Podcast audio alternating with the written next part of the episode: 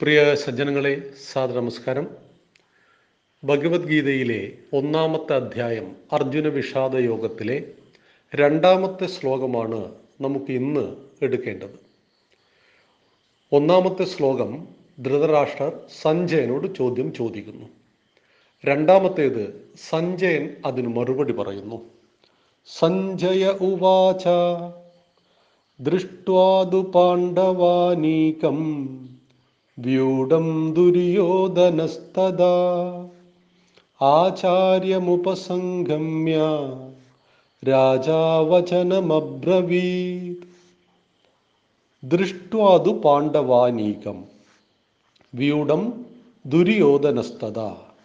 ആചാര്യമുപസംഗമ്യ രാജ വചനമബ്രവീത് കുരുക്ഷേത്രത്തിൽ അണിനിരന്നിരിക്കുന്ന പാണ്ഡവ സൈന്യത്തിന്റെ വ്യൂഹത്തെ കണ്ട് സ്വയം രാജാവായിട്ട് അപ്പോൾ പ്രഖ്യാപിച്ച ദുര്യോധനൻ ആചാര്യനായ ദ്രോണരെ സമീപിച്ച് പറയുന്നതാണ് ഈ ശ്ലോകം. ദൃഷ്ടാതു പാണ്ഡവാനീകം വ്യൂഢം ദുര്യോധനസ്ഥത. ആചാര്യമുപസംഗമ്യ രാജ വചനം അബ്രവീത്. ഇതിൽ നമുക്ക് ആദ്യം ചിന്തിക്കേണ്ടത് സഞ്ജയനെ കുറിച്ചാണ്. ആരാണ് സഞ്ജയൻ? സഞ്ജയൻ ധൃതരാഷ്ട്രരുടെ ഏറ്റവും അടുത്ത സ്നേഹിതനാണ്. മാത്രമല്ല കൃത്യമായ സത്യബോധം ഉൾക്കൊണ്ടുകൊണ്ട് ഇന്ദ്രിയ ജയം നേടിയ വ്യക്തിയാണ്. കാമം ക്രോധം മോഹം ലോഭം മതം മാത്സര്യം എന്നീ വികാരങ്ങൾ മനുഷ്യനെ താഴ്ത്തുന്നതാണ് അതിനെ ജയിച്ച ആളാണ്. എന്നിട്ടും അദ്ദേഹം അധർമ്മത്തിന്റെ പക്ഷത്ത് നിൽക്കേണ്ടി വന്നു എന്ന് പറഞ്ഞാൽ ധർമ്മികളായ അല്ലെങ്കിൽ ധർമ്മികളെന്ന് നമ്മൾ മനസ്സിലാക്കിയ ലോകം ധർമ്മികളെന്ന് കൊട്ടി ആഘോഷിക്കുന്ന പലരും കൗരവപക്ഷത്തും ഉണ്ട്. അതിന് പല കാരണങ്ങളുണ്ട്. അതൊക്കെ നമുക്ക് കൂടുതൽ കൂടുതൽ ക്ലാസ് കഴിയും തോറും നമുക്കത് മനസ്സിലാവും. സഞ്ജയന് വ്യാസഭഗവാൻ ദിവ്യദൃഷ്ടി നൽകി. ധൃതരാഷ്ട്രോട് യുദ്ധത്തിന്റെ കാര്യങ്ങൾ വിശദീകരിച്ചു കൊടുക്കുവാൻ നിനക്ക് അവിടുന്ന് കഴിയും എന്ന് പറഞ്ഞു കൊട്ടാരത്തിൽ നിന്ന്. ധൃതരാഷ്ട്രോട് ചോദിക്കുന്നുണ്ട് അങ്ങേക്ക് യുദ്ധം കാണുവാൻ വേണ്ടിയിട്ട് ദിവ്യദൃഷ്ടി നൽകട്ടെ എന്ന്. ആ ചോരപ്പുഴ കാണുവാനുള്ള കരുത്ത് എന്റെ മനസ്സിനില്ല എന്നായിരുന്നു അദ്ദേഹത്തിന്റെ രാജാവിന്റെ മറുപടി. അങ്ങനെയാണ് ഉറ്റ സുഹൃത്തായ സഞ്ജയൻ കാര്യങ്ങൾ ആരെ ഗ്രഹിപ്പിക്കുന്നത് ധൃതരാഷ്ട്രയെ ഗ്രഹിപ്പിക്കുന്നത്. യുദ്ധം തുടങ്ങിയ ഒന്നു മുതൽ പത്താം നാൾ വരെ സജീവമായി യുദ്ധരംഗത്ത് യുദ്ധത്തിലേർപ്പെട്ട ആളായിരുന്നു സഞ്ജയൻ. പത്താം ദിവസമാണ് ഭീഷ്മ പിതാമഹൻ വീഴുന്നത്. കൗരവ സൈന്യത്തിന്റെ സേനാധിപനായ ഭീഷ്മ പിതാമഹൻ വീഴുന്നത് ശരശയ്യയിലാവുന്നത് പത്താമത്തെ നാളാണ്. ഈ സമയത്ത് ഓടിക്കിതച്ചുകൊണ്ട് കൊട്ടാരത്തിൽ വരികയാണ് സഞ്ജയൻ.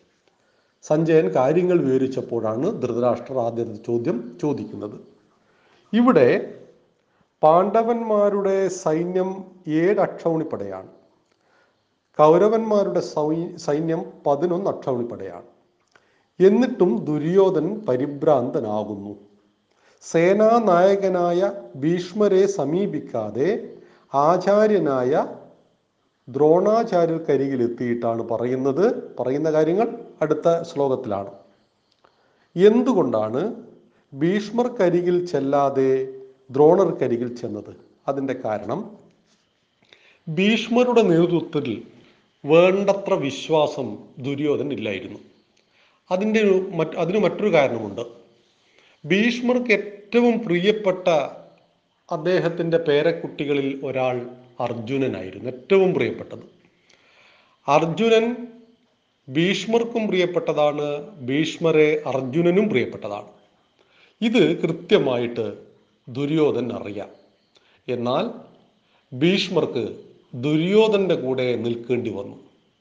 ഭീഷ്മരും ദ്രോണരും കർണനുമെല്ലാം തന്നെ ദുര്യോധന്റെ സമ്പത്തിൽ വീണുപോയതാണ് നമ്മൾ കർണനെക്കുറിച്ചൊക്കെ വലിയ മഹാനാണ് എന്ന രീതിയിൽ ഹിന്ദുവിനെ എതിർക്കുന്ന ആളുകൾ കർണനെ മഹാനാക്കുന്നുണ്ട്. കർണൻ മഹാനല്ലേ? നമുക്ക് കർണൻ എന്ന വിഷയം ചിന്തിക്കുമ്പോൾ തീർച്ചയായിട്ടും നമുക്കത് മനസ്സിലാക്കേണ്ടതാണ്. കാരണം അതിനൊരു ഗൂഢാലോചനയുണ്ട്. കർണൻ മഹാനാണ് മഹാനാണ് എന്ന് പറയുമ്പോൾ കർണനെ ചതിച്ചു കൊന്നതാരാണ് അത് ശ്രീകൃഷ്ണനും അർജുനുമാണ്. അപ്പൊ ചതിയന്മാരാണ് ആര്? ശ്രീകൃഷ്ണനും അർജുനും. ഇതാണ് ഇവർക്ക് കിട്ടേണ്ടത്. അതുകൊണ്ടാണ് കർണൻ മഹാനാകുന്നതും കർണനെ കൊന്നവർ ചതിയന്മാരാകുന്നതും ഞാൻ പറഞ്ഞു വന്നത് ഭീഷ്മരെ സമീപിക്കാതെ ദ്രോണരെ സമീപിച്ചു ദുര്യോധനൻ. ദുര്യോധന്റെ മനസ്സിൽ എന്തുകൊണ്ടാണ് ആകുലത ഉണ്ടായത് അധർമ്മികളുടെ മനസ്സിൽ എപ്പോഴും ആകുല ആകുലതയുണ്ടാവും. സാധാരണ നമ്മുടെ പോലീസൊക്കെ പറയാറുണ്ട് ഒരു ക്രൈം ഒരു നാട്ടിൽ നടന്നാൽ ആ ക്രൈം നടന്ന സ്പോട്ടിൽ പലപ്പോഴും ക്രൈം നടത്തിയ വ്യക്തി ഉണ്ടാവും അവരെന്തെന്നില്ലാത്ത ആകാംക്ഷയുണ്ടാവും അല്ലെങ്കിൽ ഭയമുണ്ടാകും എങ്ങനെയാണ് ആ കേസ് മുന്നോട്ട് പോകുന്നത് എന്ന്. അധർമ്മം ചെയ്യുന്ന ആൾക്ക് താൻ യുദ്ധത്തിൽ ഏർപ്പെട്ടാൽ ജയിക്കുമോ ഇല്ലയോ ജയിക്കുമോ ഇല്ലയോ എന്ന സംശയം സ്വാഭാവികമായിട്ടുണ്ടാവും. അത് ജീവിതത്തിലെ ഏത് കാര്യത്തിലും സത്യമില്ലെങ്കിൽ ഭയമുണ്ടാവും. നമ്മൾ പൊതുവേ പറയാറുണ്ട് നമ്മൾ ഒരു കളവൊക്കെ പറഞ്ഞു പോയി കഴിഞ്ഞാൽ അതിനെ സത്യമാക്കാൻ നൂറ് കളവ് വേറെ പറയേണ്ടി വരും. നാട്ടിലുള്ള ചൊല്ലുകളാണ്. അതൊക്കെ വളരെ ശരിയായ പച്ച പരമാർത്ഥമാണ്. സത്യം മാത്രം പറഞ്ഞ് ജീവിക്കുക എന്നുള്ളത് ഭാരതത്തിന്റെ തനതായ ശൈലിയാണ്. അതുകൊണ്ട് ഭാരതം പറഞ്ഞിട്ടുണ്ട് എല്ലാ സത്യവും പറയരുത്. കളവ് പറയരുത് സത്യം പറയാതിരിക്കാം. ഇത് കൃത്യമായിട്ട് നാം മനസ്സിലാക്കണം. ഭാരതീയ ധർമ്മശാസ്ത്രം പറയുന്നു കളവ് പറഞ്ഞത് പറയുന്നവൻ വേരോടെ ഉണങ്ങിപ്പോകും സത്യം പറയാതിരിക്കാം. എല്ലാ സത്യവും ഭാര്യയോട് പറയേണ്ട ആവശ്യമില്ല. എല്ലാ സത്യവും നമുക്ക് അച്ഛനോടോ സുഹൃത്തിനോടോ പറയാൻ പറ്റില്ല. ചില സത്യങ്ങൾ നമുക്കൊപ്പം മണ്ണടിഞ്ഞു പോകുന്നതാണ്. ആരോടും പറയാൻ പറ്റില്ല. ഇതെല്ലാവരുടെയും ജീവിതത്തിൽ ഉണ്ടാവാം അതുകൊണ്ട് കളവ് പറയരുത് സത്യം പറയാതിരിക്കാം. അതുകൊണ്ടാണ് ചില ആളുകൾ പറയുമ്പോൾ നിങ്ങൾ ഈ അവസരത്തിൽ ഇത് സത്യമായിരുന്നെങ്കിലും പറയേണ്ടതില്ലായിരുന്നു. നമ്മുടെ നാട്ടിൽ ചില ആളുകളുണ്ടല്ലോ. ഞാൻ എല്ലാം മുഖത്തടിച്ച് പറയുന്ന ആളാണ് ഒന്നും മനസ്സിൽ വെക്കുന്ന ആളല്ല. സത്യം ഞാൻ എവിടെയും വിളിച്ച് പറയുന്ന ആളാണ്. അത് നല്ല വ്യക്തിത്വത്തിന്റെ ഉടമയല്ലത്. സത്യം എല്ലായിടത്തും വിളിച്ചു പറയുന്നവൻ നല്ല വ്യക്തിത്വത്തിന്റെ ഉടമയല്ല. സത്യം പറയാൻ പാടുള്ള സ്ഥലത്ത് മാത്രമേ പറയാൻ പാടുള്ളൂ. ചില സത്യങ്ങൾ ചിലരോട് മാത്രമേ പറയാൻ പാടുള്ളൂ. ചില സത്യങ്ങൾ ആരോടും പറയാൻ പാടില്ല. ഉദാഹരണത്തിന് നമ്മുടെ വീട്ടിലെ പെൺകുട്ടിക്ക് ഗുരുതരമായ ഒരു മിസ്റ്റേക്ക് പറ്റി. നിങ്ങൾ ആരോട് ഈ സത്യം പറയും? ലോകമറിയില്ലെങ്കിൽ നമുക്കൊപ്പം മണ്ണടിഞ്ഞു പോകണം ആ സത്യം. അതറിയാവുന്നവർ ഒന്നോ രണ്ടോ പേരാണെങ്കിൽ അവരിൽ നിന്നും മാത്രമേ അത് മൂന്നാമതൊരാൾ അറിയൂ. അതുകൊണ്ട് അവർ ഒരിക്കലും ആ സത്യത്തെ പുറലോകത്തിനു മുന്നിൽ തുറന്നു കാണിക്കാൻ പാടില്ല. ഇതുപോലെ ദുര്യോധനന്റെ മനസ്സിൽ അസത്യം നിറഞ്ഞു കിടക്കുകയായിരുന്നു. അസത്യത്തിന്റെ കൂടെയായിരുന്നു ദുര്യോധന്റെ യാത്ര മുഴുവൻ ഉണ്ടായിരുന്നത്. ദുര്യോധനൻ ഒരിക്കൽ പറഞ്ഞു ധർമ്മം എന്ത് എന്നൊക്കെ എനിക്കറിയാം പക്ഷേ അത് ആചരിക്കാൻ പറ്റുന്നില്ല. നമ്മുടെ നാട്ടിലെ മോഷ്ടാക്കളും പിടിച്ചുപറിക്കാരും കൊട്ടേഷൻ ടീമും ഒക്കെ പറയുന്നത് ഇത് തന്നെയാണ്. ഞങ്ങൾക്കറിയാം പൈസ മേടിച്ച് ഒരാളെ കൊല്ലുന്നത് തെറ്റാണ് എന്ന്. പക്ഷെ കൊല്ലാതിരിക്കാൻ പറ്റുന്നില്ല. മോഷണം തെറ്റാണെന്ന് ഞങ്ങൾക്കറിയാം. പക്ഷെ മോഷ്ടിക്കാതിരിക്കാൻ പറ്റുന്നില്ല. ഇതൊരു അധർമ്മിയുടെ ധാർമ്മിക ബോധം നഷ്ടപ്പെട്ടു പോകുന്ന ഒരു അധർമ്മിയുടെ ചിന്തയാണ് ദുര്യോധനന്റെ വാക്കുകളിലൂടെ ഇനി മുന്നോട്ട് വരുന്നത്.